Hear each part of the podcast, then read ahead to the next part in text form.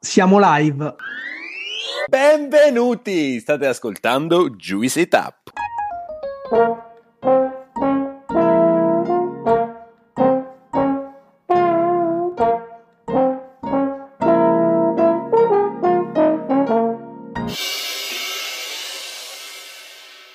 Siamo Ale Gianlu e oggi avremo un ospite direi importante. Forse è il più citato all'interno della nostra rubrica Piccola pasticceria. Sapete che amiamo parlare di vino, ma oggi lo faremo in un modo diverso. L'ospite di oggi infatti è il professore e filosofo Nicola Perullo. E il professor Perullo è stato nostro insegnante presso l'Università di Scienze Gastronomiche e oggi parleremo con il professor Perullo della sua carriera accademica di alcune sue pubblicazioni e ovviamente di vino. E lo faremo con un approccio differente, attraverso il gusto aptico, definizione che il professore ha dato nei due suoi ormai celebri libri tra gli appassionati di vino, intitolati Epistenologia, il vino e la creatività del tatto e il gusto non è un senso ma un compito. Prima di iniziare vi chiediamo come sempre di seguirci sui nostri canali social Instagram, Facebook, LinkedIn e Telegram e di mettere una valutazione su Spotify. Siamo pronti? Possiamo iniziare? Professor Perullo, benvenuto su Juicy Tap. Buonasera, buonasera a voi, grazie. Tanto grazie per aver accolto il nostro invito e dico a tutti gli ascoltatori che il professor Perullo è stato professore sia mio sia di Gianluca e quindi davvero è, è un onore sono stati citati spesso i suoi libri dai nostri ospiti, quindi era doveroso insomma, per noi invitarla. Noi chiediamo sempre all'inizio una piccola presentazione dell'ospite, quindi è totalmente libero di dirci chi è, cosa ha studiato, cosa ha fatto, la sua professione, quello che vuole. Io mi chiamo Nicola Perullo, sono professore ordinario di eh, filosofia, di estetica all'Università di Pollenzo. Sono a Pollenzo dalla origine, dall'inizio, anzi da prima dell'inizio in realtà, perché ho partecipato anche ai lavori della, dell'organizzazione eh, proprio creativa di questa università e mh, mm, mi sono avvicinato all'Università di Pollenzo perché io in realtà già dalla metà degli anni 90, un po' prima, dal 93-94, ero un appassionato di gastronomia, eh, di vino e di cibo e mi ero avvicinato a Slow Food già dal 94 e quindi a seguire c'è stato questo percorso accademico perché io avevo fatto il dottorato, avevo fatto degli studi accademici, poi ho proseguito lavorando all'Università di Pollenzo. Ecco, professore, è entrato all'interno di Pollenzo sin, sin, dall'inizio, però non ci ha ancora raccontato che cos'è che insegna all'interno dell'università. Ci potrebbe un po' raccontare negli anni passati a Pollenzo quali sono state le varie cattedre eh, che, ha, che, ha, ricoperto e le diverse materie che ha, che ha insegnato? Sì, dunque, come dicevo, io sono un filosofo e quindi ho una cattedra ufficiale formale di estetica, ma dato che lavoro a Pollenzo e dato che ho avuto questa, diciamo, expertise gastronomica che si è sviluppata da prima di Pollenzo e da prima dei miei studi, eh, in realtà poi ho cercato di articolare i miei insegnamenti a Pollenzo su diverse cose che poi nel tempo si sono anche evolute. Inizialmente mi sono occupato di questioni relativamente al, al, tema del gusto, gusto e percezione, che cosa significa gustare, quali sono i criteri della soggettività o delle oggettività, che cosa significa la critica mh, gastronomica, qual è il suo senso, quali sono i suoi limiti. Poi mi sono occupato del tema dell'arte, il rapporto al cibo e alla cucina, cioè mi sono interessato di questioni come la cucina come arte. Poi eh, ho messo sul campo dell'insegnamento eh, quella che è stata la mia prima passione che mi ha avvicinato a questo mondo, cioè il vino.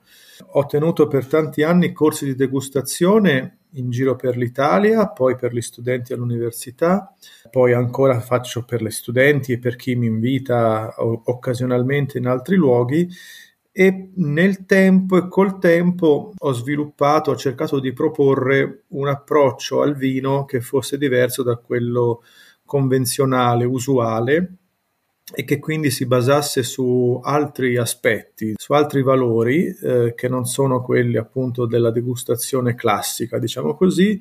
Questo approccio è stato poi chiamato, perché poi ho scritto dei libri su questo, eh, con un nomignolo che ho inventato che è epistenologia, che poi è diventato un po' un modo per, per, dire che è qualcosa che io faccio e che riguarda questo tipo di approccio eh, che interessa molto agli studenti. Ecco, quindi mi occupo di diverse cose. In questi ultimissimi anni, dopo che voi siete andati via, mi sono interessato soprattutto di ecologia, di temi legati alla ecologia del gusto, eh, anche estetica ecologica in senso più ampio, e quindi insegno tutte queste cose poi dipende da, da in quali corsi, in quali contesti, in, quale, in quali situazioni. Ci tengo a sottolineare una cosa perché diciamo è uno dei ricordi di Pollenzo che cito sempre con grandissima passione e affetto ed è il corso di vino che noi abbiamo avuto occasione di fare con lei, professore.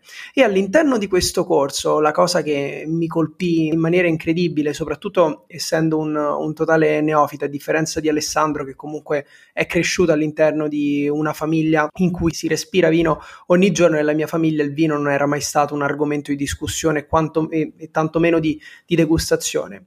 E quindi un po' lei è, è stata un po' la persona persona che mi ha svezzato al mondo del vino e che mi ha introdotto a questo mondo. E ricordo come nei, nei tre livelli, nei tre corsi che venivano fatti ogni, ogni anno di vino a Pollenzo cambiava in maniera veramente importante e significativa la maniera in cui lei si approcciava a noi e ci presentava il vino. Il primo anno ricordo un approccio molto, tra virgolette, istituzionale alla degustazione, alla scoperta, all'assaggio del vino. Il secondo anno dei principi che iniziavano già ad emergere come la descrizione di un vino in maniera personale, descrivere il vino come fosse una persona e non tanto per quelli che erano dei descrittori più standardizzati, fino ad arrivare al terzo anno un po' con quella che è la manifestazione, se vogliamo, di questo concetto di, di epistenologia e quindi di approcciare la degustazione del vino in maniera totalmente nuova e affiancandola all'ascolto della musica, alla, alla pittura, alla scrittura di poesie, quindi mischiandola ad altre arti.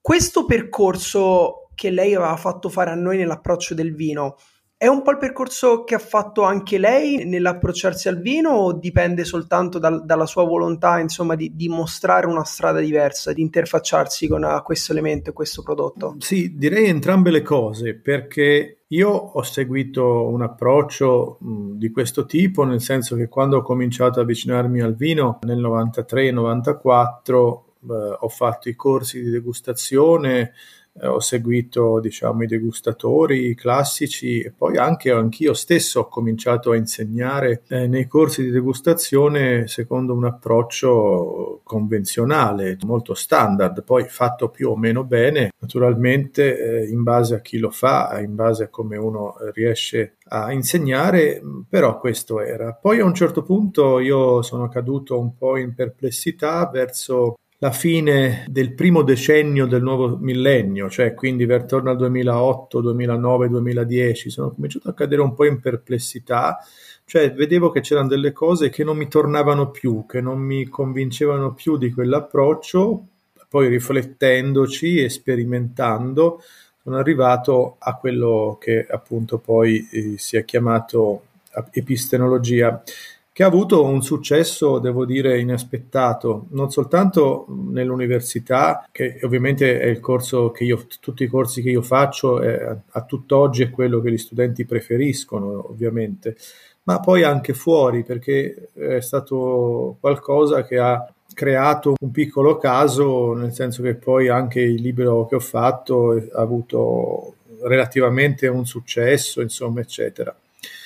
Quando poi ho fatto questo percorso all'università in tre anni, di primo, primo, corso, secondo corso, terzo, ho cercato di seguire questo proprio perché avendo molto tempo a disposizione, cioè un, lavorare su studenti molto giovani, su un percorso triennale permette di andare per gradi e di far vedere come non c'è la volontà di scioccare e di giocare tanto per uh, fare scena, ma c'è una realtà solida, un approccio che è frutto di tanti anni che poi viene messo in discussione dall'interno, cioè io per moltissimo tempo sono stato capace, sono capace di descrivere il vino in termini ufficiali, eh, però poi volevo far capire agli studenti che c'era qualcos'altro, insomma, ecco, farglielo scoprire senza imporglielo subito in modo violento. E devo dire, per concludere, che poi in questi anni, per una serie di motivi, naturalmente il Covid, ma anche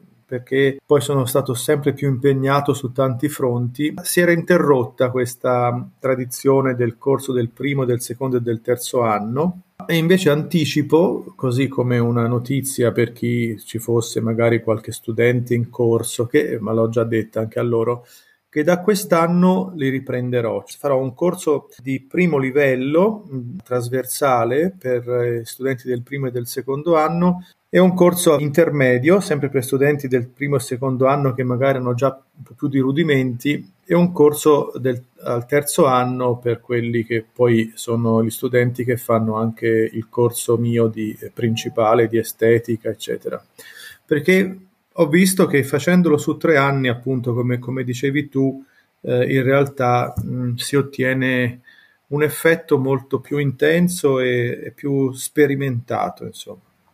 Professore, andando a, a, fondo, è chiaro che poi bisognerebbe leggerlo, però eh, giusto per chiarire agli ascoltatori, chi ci ascolta, perché lei nel, nel suo libro in epestinologia eh, parla di gusto aptico e della differenza dal gusto ottico. Allora, può farci una breve eh, panoramica di questa differenza? Sì, allora, molto semplicemente, il gusto ottico è quello, diciamo, del degustatore convenzionale che prende il vino, lo guarda, lo annusa, lo assaggia in bocca e possibilmente lo sputa, lo analizza e lo destruttura, lo frammenta come se stesse leggendo un testo o come se stesse leggendo qualcosa che deve decodificare. Cioè, il gusto ottico è un gusto che, che, che, procede per scomposizione e parte dalla scomposizione e crede di capire il vino dopo averlo scomposto.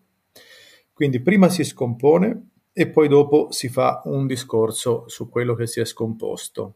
Questo è un modo di trattare il vino come un oggetto che appunto si può aprire, si può scomporre, c'è la vista, c'è l'olfatto, c'è l'acido, l'amaro, il tannico, eccetera.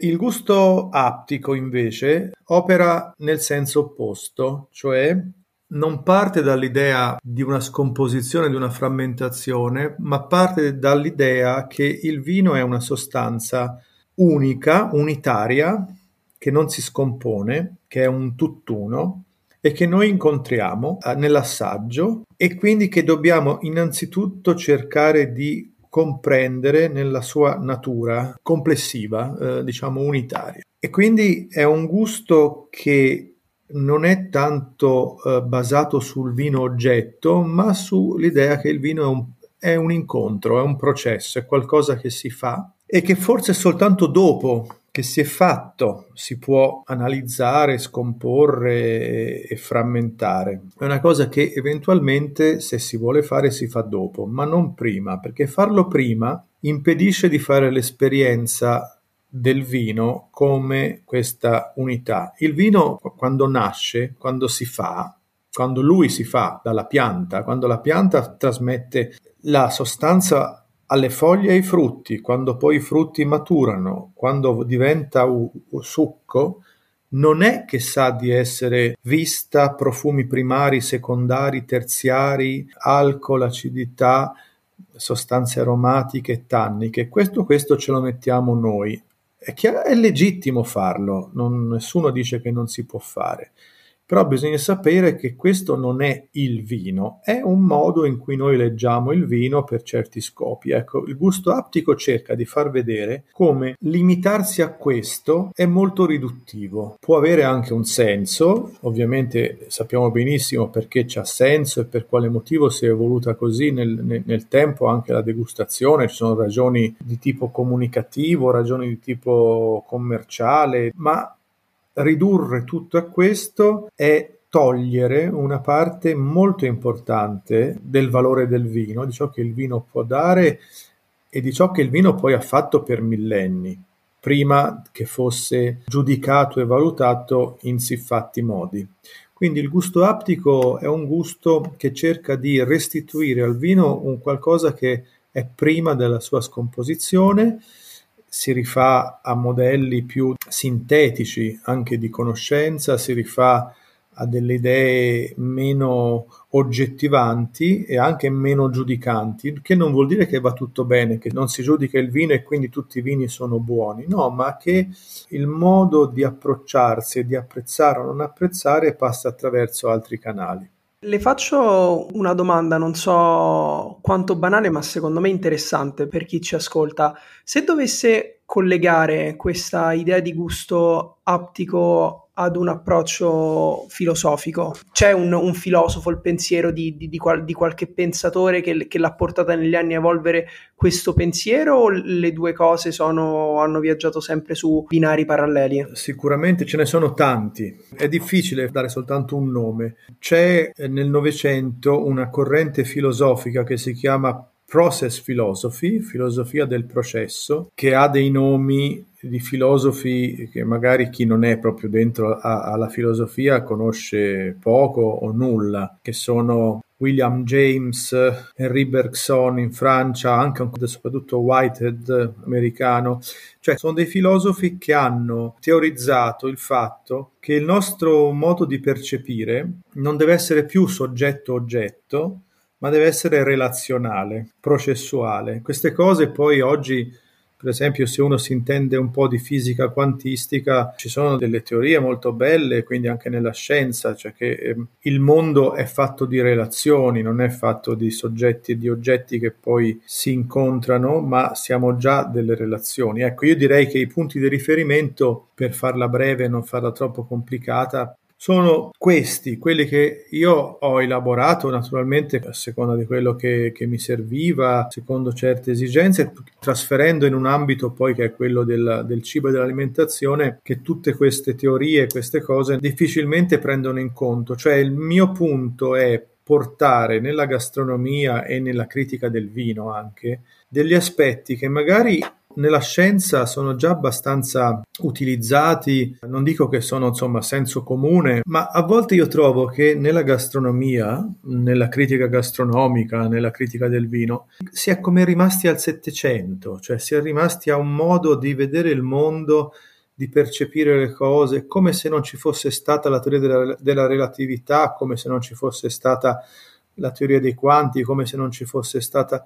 Si pensa sempre che il giudizio del vino è una cosa oggettiva, eh, queste cose qui che sono veramente un po' ingenue da pensare, ma eh, il mondo, questo mondo insomma è, è, un po' ingenuo insomma. E quindi io la metto su un piano alto però come sapete sappiamo tutti queste discussioni che si fanno sulla soggettività del gusto su quanto i criteri siano oggettivi o no sono discussioni che in realtà vengono continuamente fatte anche nel campo della critica enologica. Quindi io cerco di portarle su un piano che è fondato filosoficamente e scientificamente, però sono discorsi che si fanno anche sul piano più giornalistico, no? quindi capire fino a che punto possiamo dire che un'esperienza gustativa è oggettiva o soggettiva. Io penso che le esperienze gustative sono relazionali, non sono né soggettive né oggettive, il che vuol dire che si possono sempre valutare ma come relazioni, non in modo assoluto, come se ci fosse qualcosa che è al di fuori della relazione. A volte quando uno tiene corsi di degustazione in senso tradizionale, convenzionale, c'è qualcuno che chiede dimmi cosa devo sentire in questo vino. Pensate all'assurdità, no? Dimmi cosa devo sentire. Ma come faccio io a dirti quello che tu senti? Se lo senti tu, vuol dire che lo senti. Quindi invece le persone pensano no, che c'è qualcuno che ha la verità sul sentire di un altro, per cui io ti devo dire cosa devi sentire. Io posso dirti quello che ci sento io. Se poi quello che senti tu corrisponde a quello che sento io, facciamo bingo, siamo tutti felici e troviamo un accordo. Vuol dire che il piano, diciamo, dell'accordo, della risonanza, in certi casi funziona. Ma se tu senti un'altra cosa, io non ti posso dire che tu sbagli a sentire quella cosa, perché è la cosa che senti te e non è l'analisi gas cromatografica, non è l'analisi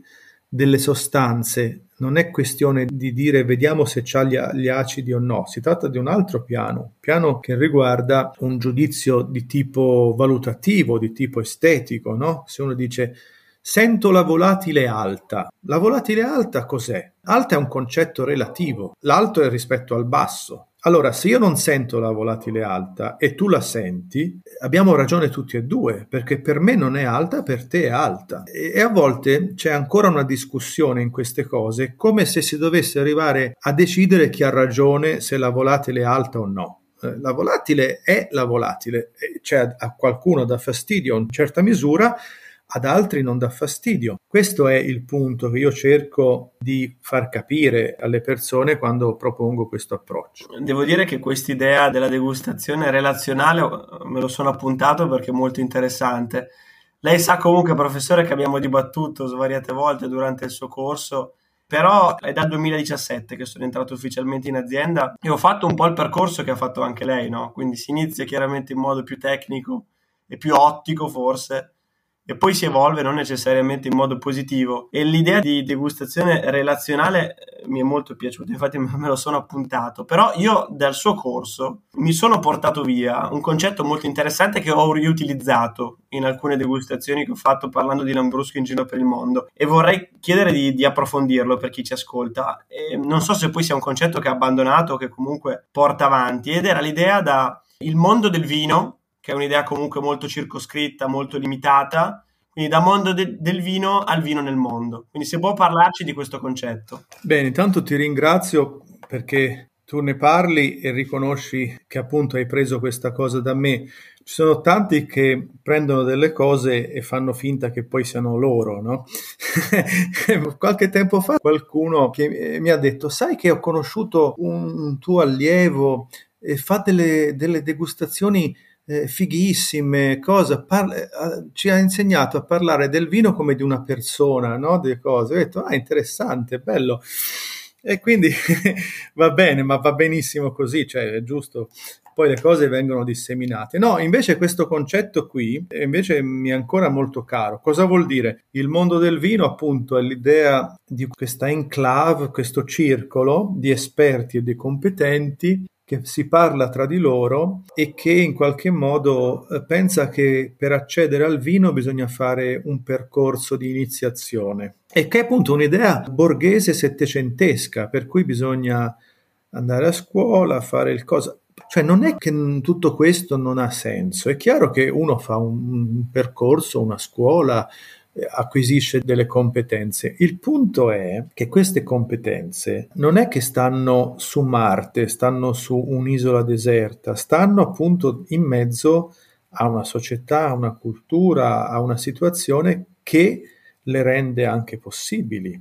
Quindi è come il discorso degli scienziati che discorrono fra loro senza devono rendere conto alla società, no? Avete visto le discussioni che c'erano con i medici no? in questi anni su ma non è, nessuno discute il fatto che uno sia un tecnico, uno che sa le cose, ma poi queste cose devi poi spiegarle, devono essere poi condivise, devono entrare dentro un circolo che poi riguarda anche chi non è esperto, perché altrimenti se l'esperto se la dice e se la canta non ha neanche futuro quello di cui sta parlando. Allora, dal mondo del vino al vino nel mondo vuol dire che con questo approccio io cerco di togliere un po' questa autoreferenzialità al vino e di portarlo in contesti anche differenti. Quando descriviamo il vino come una persona, è un modo per essere inclusivi e per far capire anche a chi non ha fatto il corso sommelier che può trovare un linguaggio per apprezzare e per descrivere il vino e questo linguaggio può essere condiviso, può essere molto gratificante, può essere divertente, basta cercare anche un po' nel proprio sentire. Poi se uno vuole anche averci un linguaggio diciamo più da tecnico perché gli piace, perché si è appassionato a queste cose e vuole anche avere quello, va benissimo, ma pensare che soltanto chi ha un linguaggio tecnico può parlare di certe cose è assurdo, cioè non... e questo spiega anche perché poi il mondo del vino, eh, appunto cosiddetto, proprio finché rimane il mondo del vino, sia chiuso, sia difficile da, da penetrare, e poi si lamentano perché non aumentano gli, eh, diciamo, i consumi di vino perché i giovani si allontanano dal vino, eccetera, eccetera. Ma è ovvio, è ovvio. Se tu la metti su quel piano lì e la metti sul fatto che deve essere un percorso come se uno diventasse un monaco o un sacerdote, non è quello oggi che, che si può fare bisogna metterla nel, nel, senso opposto, il che non vuol dire che, che dice allora sei a favore del qualunquismo e dell'ignoranza. No, io sono a favore assolutamente di un'altra cosa, che è l'affinamento del sentire, l'affinamento della percezione, la fare attenzione a ciò che si beve, a ciò che si mangia. Ma fare attenzione a ciò che si beve e ciò che si mangia non vuol dire per forza andare a fare i corsi di degustazione o i corsi di panificazione. Si può essere molto attenti al pane che si mangia senza andare a fare il corso di panificazione e così si può essere molto attenti al vino che si beve e esprimere le proprie posizioni senza essere andati a fare il corso di sommelier anche per spezzare diciamo una lancia a suo favore, non che ne abbia bisogno, però questo approccio inclusivo, se vogliamo anche democratico, di parlare di vino e di approcciarsi al vino, poi è quello che tutto sommato ha conquistato anche me, ha fatto sembrare quasi normale a un certo punto iniziare a parlare di vino in quella maniera e vivere il vino, come diceva bene lei, come una relazione. E all'interno di questo percorso, un'altra cosa che è successa quasi in maniera naturale, appunto, è stata quella a un certo punto di realizzare che i vini che mi iniziavano a piacere, i vini che avevo più piacere a bere, i vini che avevo più piacere a condividere, erano i vini naturali, anche se questo termine almeno a me no, no, non fa impazzire, ma de- diciamo que- quei vini artigianali.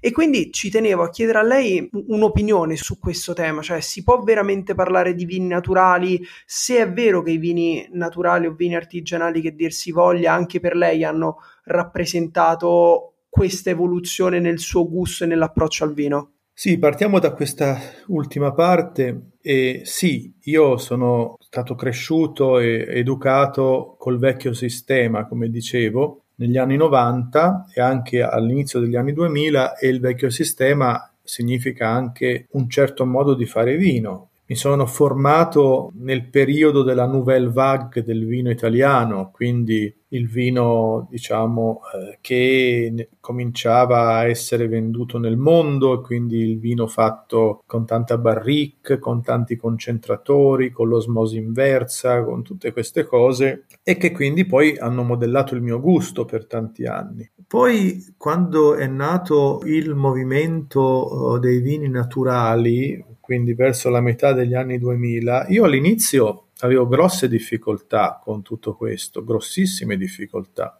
Non mi piacevano e anzi li trovavo appunto, come, come dicono alcuni, imbevibili, puzzolenti, eccetera.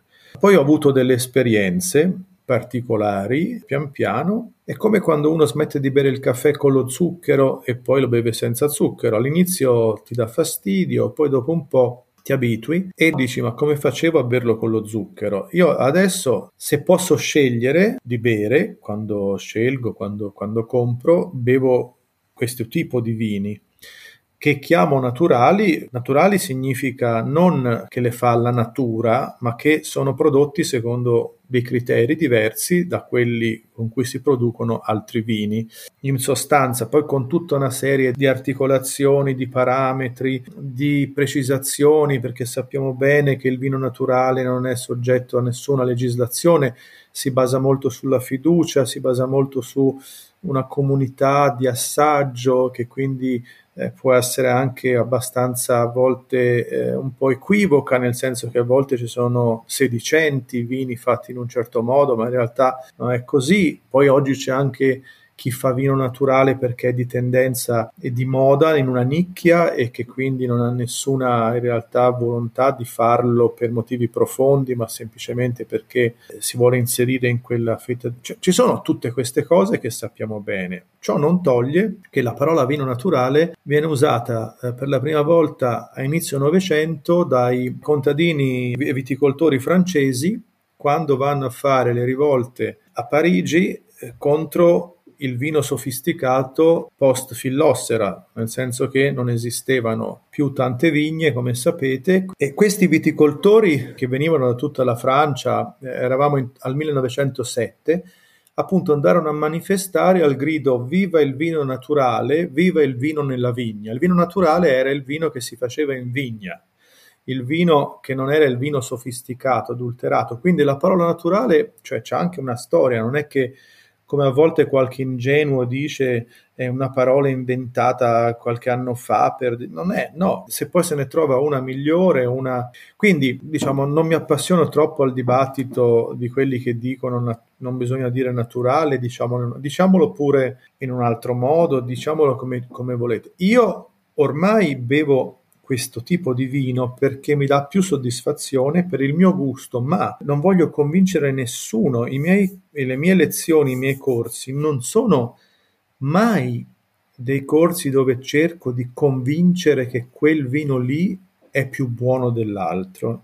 Io ti faccio assaggiare quello che piace a me e il mio percorso è questo. Se poi tu sei convinto che il tuo gusto sta da un'altra parte e quello che io ti faccio assaggiare non ti convince, va benissimo. Come tra amici o tra persone, no? quando uno porta, ascolta questo disco, ti porto questo CD con questo musicista che a me piace moltissimo e tu lo ascolti, no? Ti piace? Bene, hai trovato un nuovo cantante, un nuovo gruppo che ti farà stare bene. E se non ti piace lo metti da parte Magari lo riprendi dopo un po', magari dopo qualche anno ti torna in mente, oppure così succede. Io ho formato centinaia, centinaia di persone, di studenti, credo che ormai saremo a migliaia, non lo so. Alcuni di questi si sono appassionati a questo tipologia di vino subito, altri si sono appassionati col tempo, altri non si sono appassionati mai e va bene. L'essenziale è difendere le proprie posizioni. Io non dirò mai a uno che non ama un vino che gli faccio sentire perché non capisci, non lo, non, non lo apprezzi perché non capisci niente. Non lo apprezzi perché in quel momento sei interessato ad altro. Se noi pensiamo al vino come una persona e non come un motore, perché il problema è che la gente continua a pensare il vino come se fosse un'automobile con un motore, no? Per cui allora questo è oggettivamente buono, questo è oggettivamente cattivo, questo motore funziona. Si parla di artefatti. L'artefatto è qualcosa che si crea e che deve avere un mercato. Se io faccio un quadro che a te fa schifo, che a una, a una comunità di persone fa schifo, ma che trova un suo pubblico un suo mercato che invece lo apprezzano, che problema c'è? C'è spazio sia per chi lo apprezza che per chi non lo apprezza. La cosa che io trovo veramente stupida e volgare è cercare di ridurre questo discorso a dire chi ha ragione e chi ha torto. Una cosa un po' da bar, ecco, un po' da, e però invece ci fanno a volte dei convegni, vedo che ci fanno delle discussioni pseudo serie dove cercano di, cap- di dire dov'è il limite tra il difetto e il non difetto. Il limite lo mettiamo noi, non è che sta nelle cose in sé il limite tra il difetto e il non difetto. Ah no, ma questi vini sono vini che piacciono per motivi di marketing.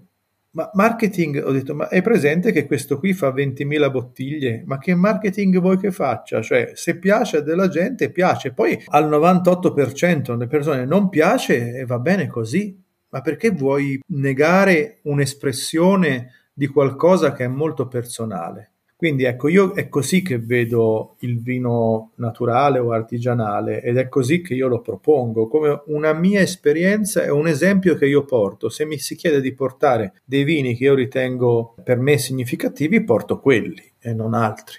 Io non amo mai quando Gianluca fa questa domanda, non tanto perché perché non apprezzo quel, quel, quella categoria, anche se, ad esempio, come ha detto, parlare di categoria, ci sono talmente tanti ibridi, è così difficile definirla no, nello specifico, è, è, quasi noioso oggi, secondo me, andare a parlare di queste due categorie, quindi Cambio subito argomento e siamo quasi arrivati alla fine, professore, dell'intervista. Però, siccome ha recentemente, forse sono già passati un paio d'anni, però eh, il suo ultimo lavoro è estetica ecologica, eh, né io né Gianluca, forse Gianluca sì, io no, confesso, lo abbiamo letto, quindi se può raccontarci qualcosa, come è nato e di cosa tratta il suo ultimo lavoro. In realtà adesso ne esce un altro che si chiama Estetica senza oggetti. Sono, io seguo un filone più sul tema gastronomico, alimentare e vino ed, e poi un filone più, più teorico, speculativo come quello di estetica ecologica e di quest'ultimo lavoro che sta per uscire. No, in realtà è legato anche estetica ecologica, c'è qualche saggio dove parlo, faccio esempi che sono tratti dall'alimentazione. Si tratta di un'idea, mm, quella dell'estetica ecologica, dove cerco di far vedere come l'estetica, non come visione, come senso della vista, ma intesa come teoria della percezione, sia in, sempre qualcosa che ha a che fare con l'ambiente inteso come immersività, inteso come ciò che ci circonda, inteso come relazioni e quindi mh, come questa posizione relazionale valga per tutto, non soltanto per eh, quando dicevamo ora sul vino o, o sul, sul cibo. Quindi è una raccolta di saggi che parlano di varie questioni, dalla questione dell'aptico come tempo e temperatura, per esempio l'idea che la conoscenza è sempre qualcosa che ha una temperatura, che è sempre temperato. Noi pensiamo alla conoscenza come qualcosa di neutro, che non è né caldo né freddo, che non ha colore, che non ha gusto, e invece anche la conoscenza ha una temperatura, un colore, un gusto, eccetera. Poi c'è un saggio che parla dell'educazione, di cosa, come io intendo il concetto di educazione. Poi c'è un saggio che parla della questione vegetariana, come in quest'ottica io vedo la questione vegetariana, quindi come una questione che deve essere risolta non in chiave sì o no, anche in questo caso, ma in una chiave più flessibile. Insomma, è un libro che parla di, di questo tipo di, di, cose attraverso una serie di esempi. Però, per concludere, torno su quello che dicevi prima, che il, sono d'accordo con te. Io trovo che bisogna andare al di là delle categorie sul vino in un certo modo o in un altro modo e bisogna, più che categorizzare prima, bisogna cercare di sperimentare e poi vedere che cosa succede a noi quando abbiamo, quando abbiamo sperimentato. Nel caso del vino, fai attenzione quando bevi un vino a come ti senti, a cosa ti senti, a quello che ti fa, se stai bene, se ti fa bene, se vedi che, che sei contento, continua a berlo. Ecco, però questo è il tema, il tema è quello di avere una capacità sempre più forte di attenzione. Io trovo che questo è ciò che manca. Io adesso quando faccio questi esercizi di epistemologia spesso faccio fare delle cose anche diverse rispetto a quanto ne facevamo.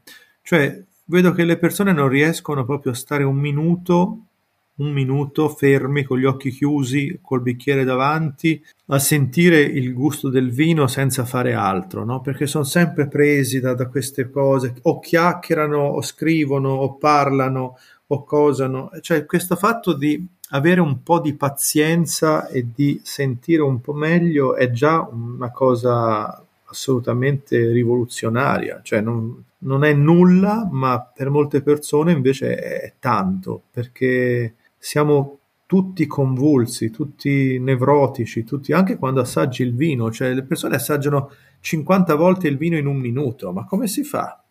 Come si fa?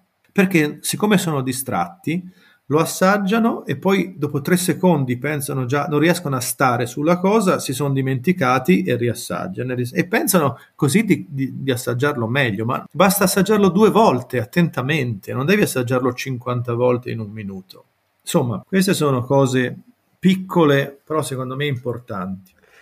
Intanto ci tengo a difendermi sottolineando che la, che la, domanda di prima non era per creare tifi da una parte e l'altra, ma perché avevo piacere a tirare fuori questo tipo di riflessione, insomma, uscire dalle tifoserie mettendo al centro, come ha fatto lei professore, il gusto, nello, nel caso specifico il gusto aptico, ma comunque l'esperienza. E devo dire che questo concetto dell'esperienza, della relazione, dell'incontrarsi è qualcosa un po' un fil rouge di questa intervista.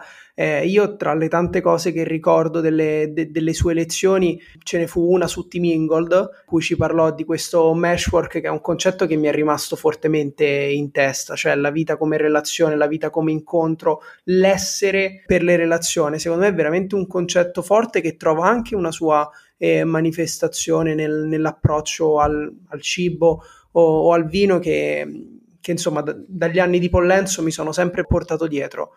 Per tornare un po' a parlare di lei, eh, ci ha raccontato quello che è stato il suo percorso, quelli che sono stati i suoi lavori, ma invece nel futuro di Nicola Perullo che cosa c'è? Ci continua a essere l'università, ci sono nuovi progetti, nuova divulgazione?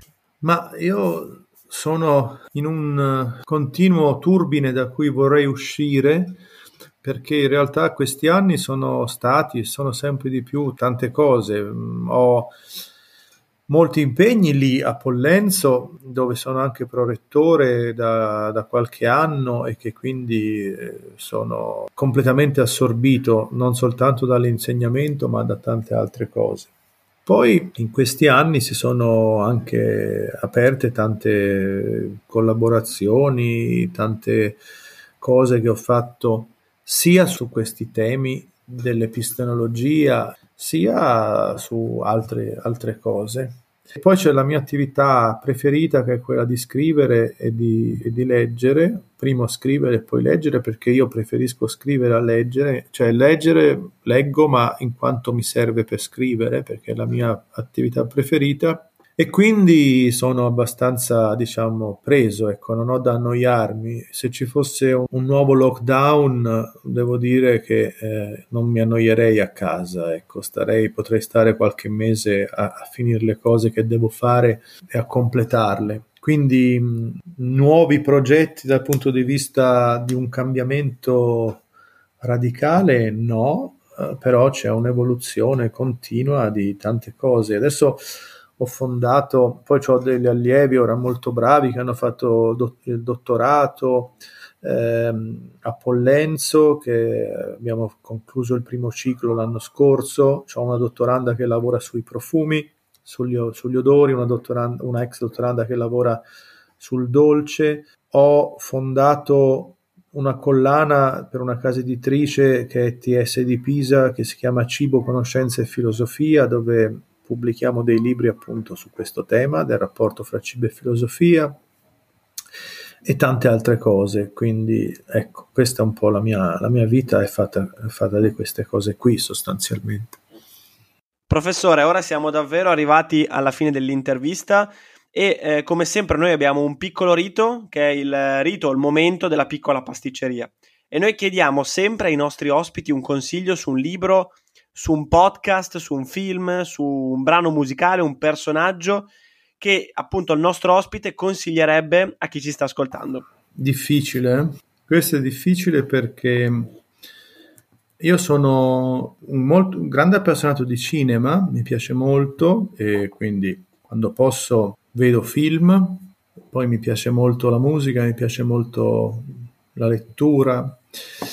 Allora, però la cosa che mi viene in mente ora non so perché mi è venuto in mente questo, non c'entra molto con quanto abbiamo detto finora, o forse sì, non lo so, però seguo la, questa immagine. Quindi consiglio un libro che si chiama La danza della realtà di Alejandro Jodorowsky, che è stato uno dei miei degli artisti ispiratori più importanti e più recenti, che non è un filosofo, anzi è l'opposto, se i filosofi sentono questo mio consiglio inorridiscono perché si tratta di un universo completamente diverso, legato appunto all'irrazionale, ai tarocchi, alla psicomagia, ma però questo libro, La danza della realtà, Jodorowsky racconta la sua storia, è una biografia molto bella, e racconta la storia di un uomo che è ancora vivo, adesso ha 93 anni, che a 23 anni va via dal Cile dove è nato e non ci mette poi più piede fino in tarda età, poi c'è tornato ma quando era ormai molto vecchio e che ci ha avuto una biografia incredibile, una biografia impressionante, eh, ricca e, e, molto bella. Ed è un libro di quelli che trasformano le persone quando, quando lo leggono, insomma, così è stato per me. È un libro che poi ha avuto anche un po' a che fare con epistemologia, non tanto l'uno, il primo volume, ma il secondo e poi anche il terzo. Grazie mille professore, eh, non, non, mentirò, non, non conoscevo questo libro ma me lo andrò sicuramente a cercare.